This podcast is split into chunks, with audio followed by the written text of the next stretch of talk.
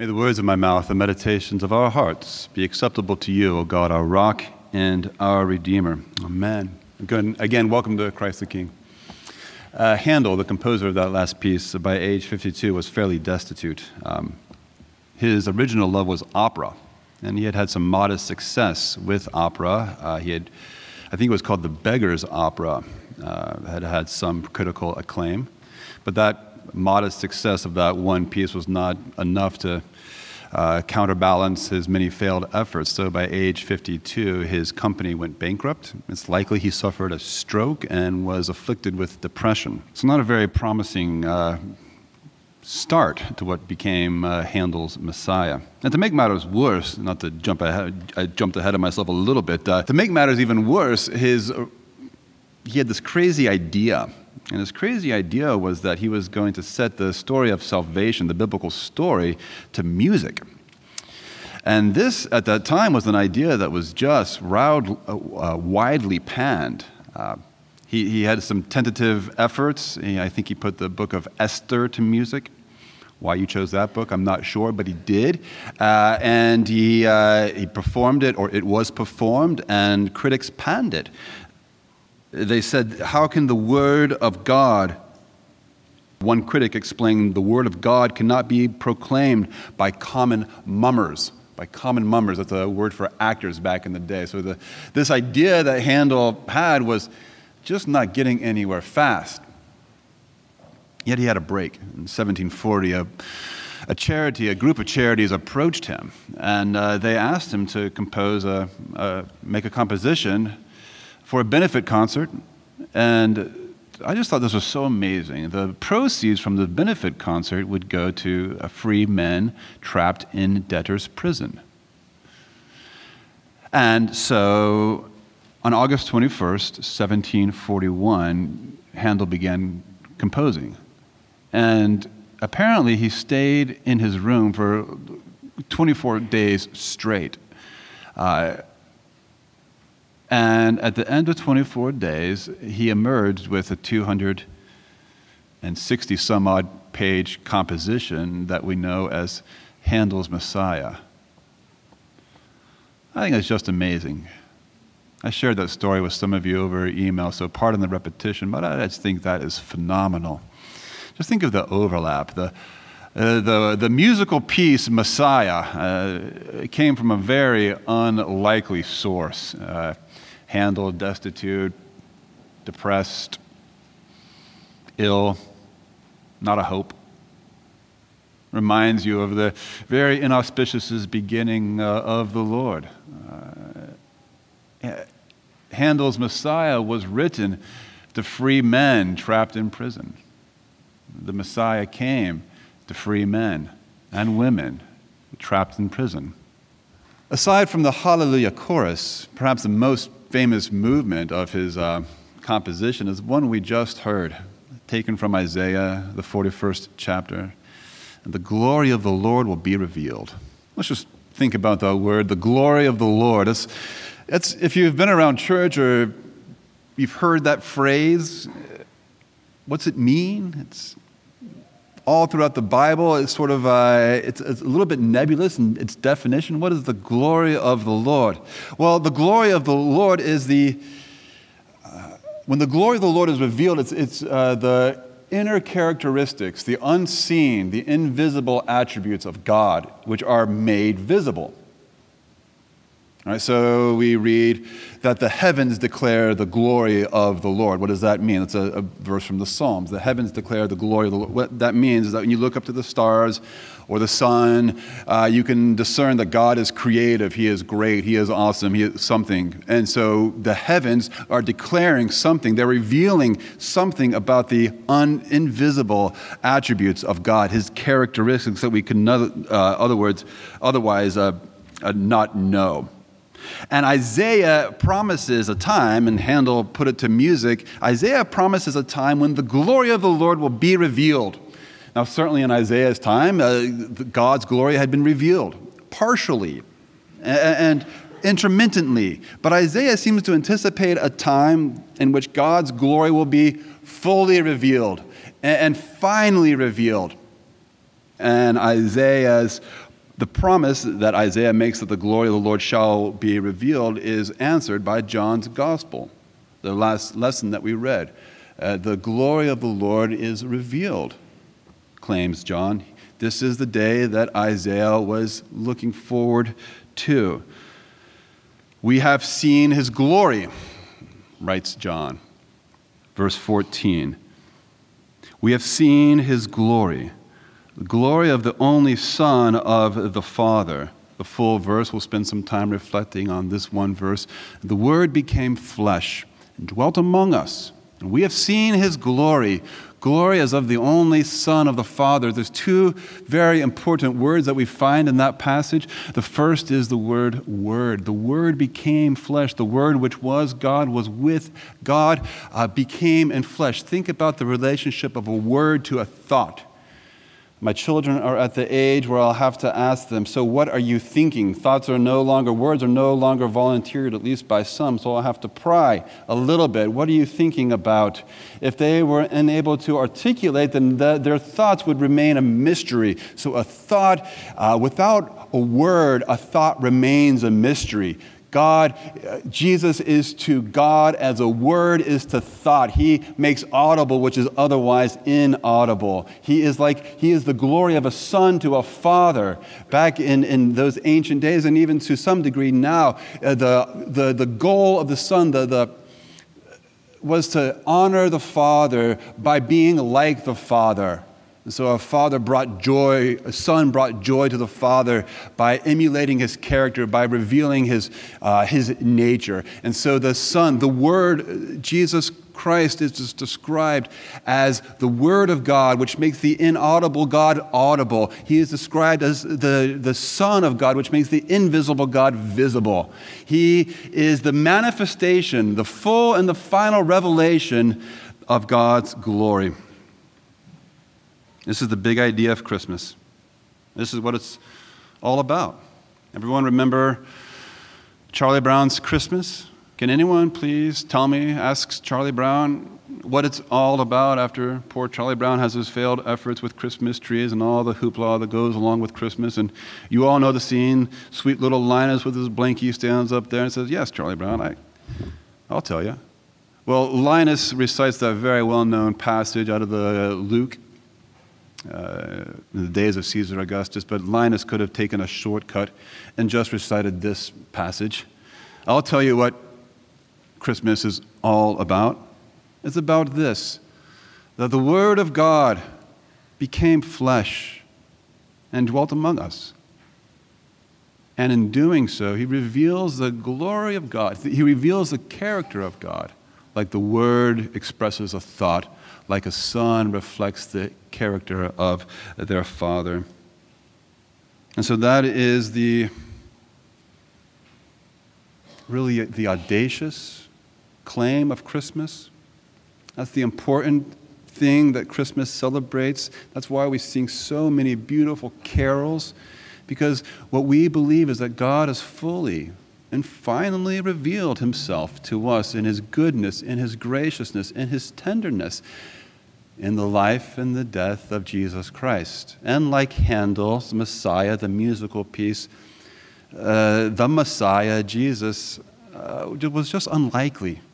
He came from a very humble beginning, born in a manger, no room in the inn. Uh, was never around anyone or any place of power or significance. He died a criminal's death. Like Handel's composition, he died to set men free, yet the Christian faith is, faith is built on this foundational premise that this man, Jesus, was the, was, was the fulfillment of Isaiah's hopes. That he, in his life and his death, was a full revelation of the glory of God. And I just want to, I guess, remind us of that. It seems so uh, such a low hanging fruit, doesn't it? But uh, what is Christmas all about? What do you see when you drive by the nativity scenes? Something cute, something quaint.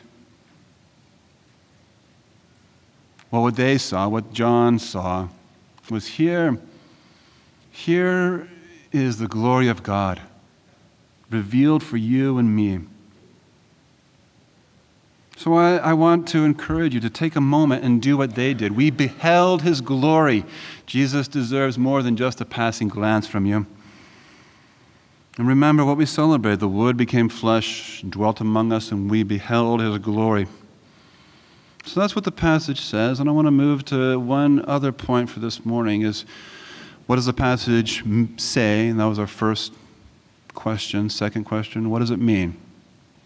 So what? What does it matter that we they beheld his glory and by implication we can behold his glory as well? Well, this point is equally obvious. The point is that we, what are we to do? We are to glorify things that are glorious. C.S. Lewis wrote a famous essay. It's called The Weight of Glory. And he captures something of the, what is implied by the word glory. The word glory in its original means weight, it means significance. It's the opposite to dismiss something, to hold it as important. Drop a small pebble into a pond, and that pebble hardly makes a splash. But drop a, a weighty boulder, drop something of glory, of weight, and it's going to make a splash, and it's going to send waves. So the point is, we glorify Jesus by allowing him to make waves in our lives. We honor him as significant. One author stated the obvious when he said, We must be convinced that it is not the same thing to have known Jesus as to have not known him. Now, that requires a little bit of grammatical calculation, but it is not the same thing to have known Jesus as to not know Jesus. In other words, he makes an impact. It is not the same thing to behold his glory as to not behold his glory. And with our remaining time, I just want to suggest three ways in which Jesus can make an impact in your life. Three ways which I think are affirmed by most Christians throughout most times. Maybe they're not all true for us all the times, but here are three waves that the boulder of Christ can make in your life. And the first is in the wave of what we feel. Your emotions just as Jesus was in the boat with the disciples, recall that story? Jesus sleeping in the boat, disciples scared, witless. Uh, Jesus offers a correction to them because Jesus was with them, and therefore they needed not be afraid. What's the point? We all will encounter our storms, and our boats will be tossed but you and I will not be capsized. We'll all encounter difficulties. We'll all encounter sadness, sadness, and none of us express joy in the same way. But I think, regardless of any of our current circumstances, you and I have the possibility of knowing that you are infinitely, permanently, eternally loved. When Jesus is significant, when he is weighty, your problems will seem insignificant. When Jesus is insignificant, your problems will seem very significant. And I think that's one of the things that Jesus offers to all of us. That's one of the waves, one of the impacts of his, of his life on ours. That regardless of the ups and downs, there is a consistency a consistent confidence that you and I are infinitely loved. That's way number one. The second way is obedience, by what, not by only by what we feel, but by what we do. Jesus said that those who love me, those who, if I could insert the word glorify, those who glorify me, they listen to me. They obey what I say. On one occasion, Jesus was uh, speaking to his disciples and told his disciples, Let's go over to that some town endangered. And one of my favorite disciples, a fellow by the name of uh, Thomas, says, Okay, I'll go with you, I'll go to die. Not the most enthusiastic of responses, but it's a faithful response.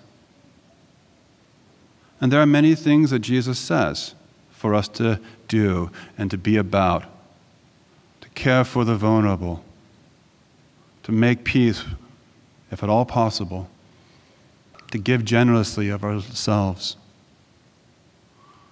to attend to Him through His Word, through worship, and through prayer. And there's many times when most of us think, I think I'd rather not. And we may go about these things with all the enthusiasm of Thomas. But if Jesus is significant, if he is weighty, then we'll listen to him. If he is small and he is insignificant, then I think we'll probably listen to anybody but him.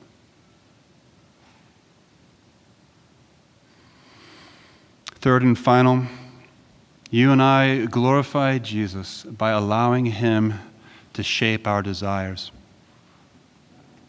John wrote this gospel, the, the words that we just heard, the word became flesh. And after the, Jesus was risen, John was speaking about Jesus, and he was arrested and brought to court, and he was told that if you keep on speaking, you're gonna, it'll, it'll, it'll go poorly for you. And John said, Look, you guys have to do what is right by you, but I cannot help but speak of what I've seen and what I've heard.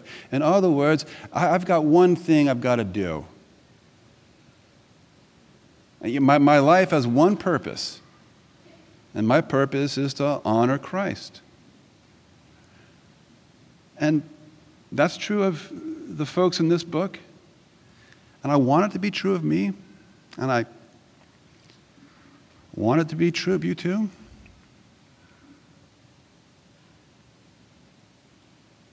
that our chief desire is to, of those who saw his glory, was to honor his life with theirs.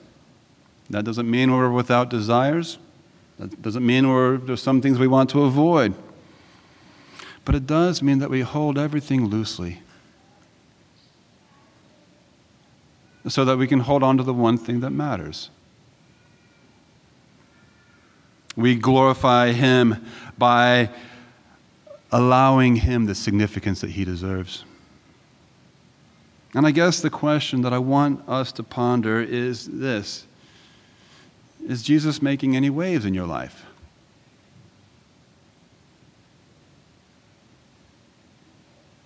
He's not a pebble that, when dropped, only makes a little ripple, only makes a superficial passing change to the surface of the pond of your life. He's not a pebble. He is a weighty boulder. He is glorious, significant. And He reorients our desires. He calms our fears. And He orders our action. The Word became flesh and dwelt among us. And we have seen His glory. I can think of no better description of the true meaning of Christmas than that short verse. The unseen character of God is fully and finally revealed by a son who mirrors his father, by the word that articulates the thoughts of a speaker. And so what? We glorify things that are glorious. We treat Jesus as if he is significant. And so as we come to a close, let's just ponder that question. Is he making any waves in your life?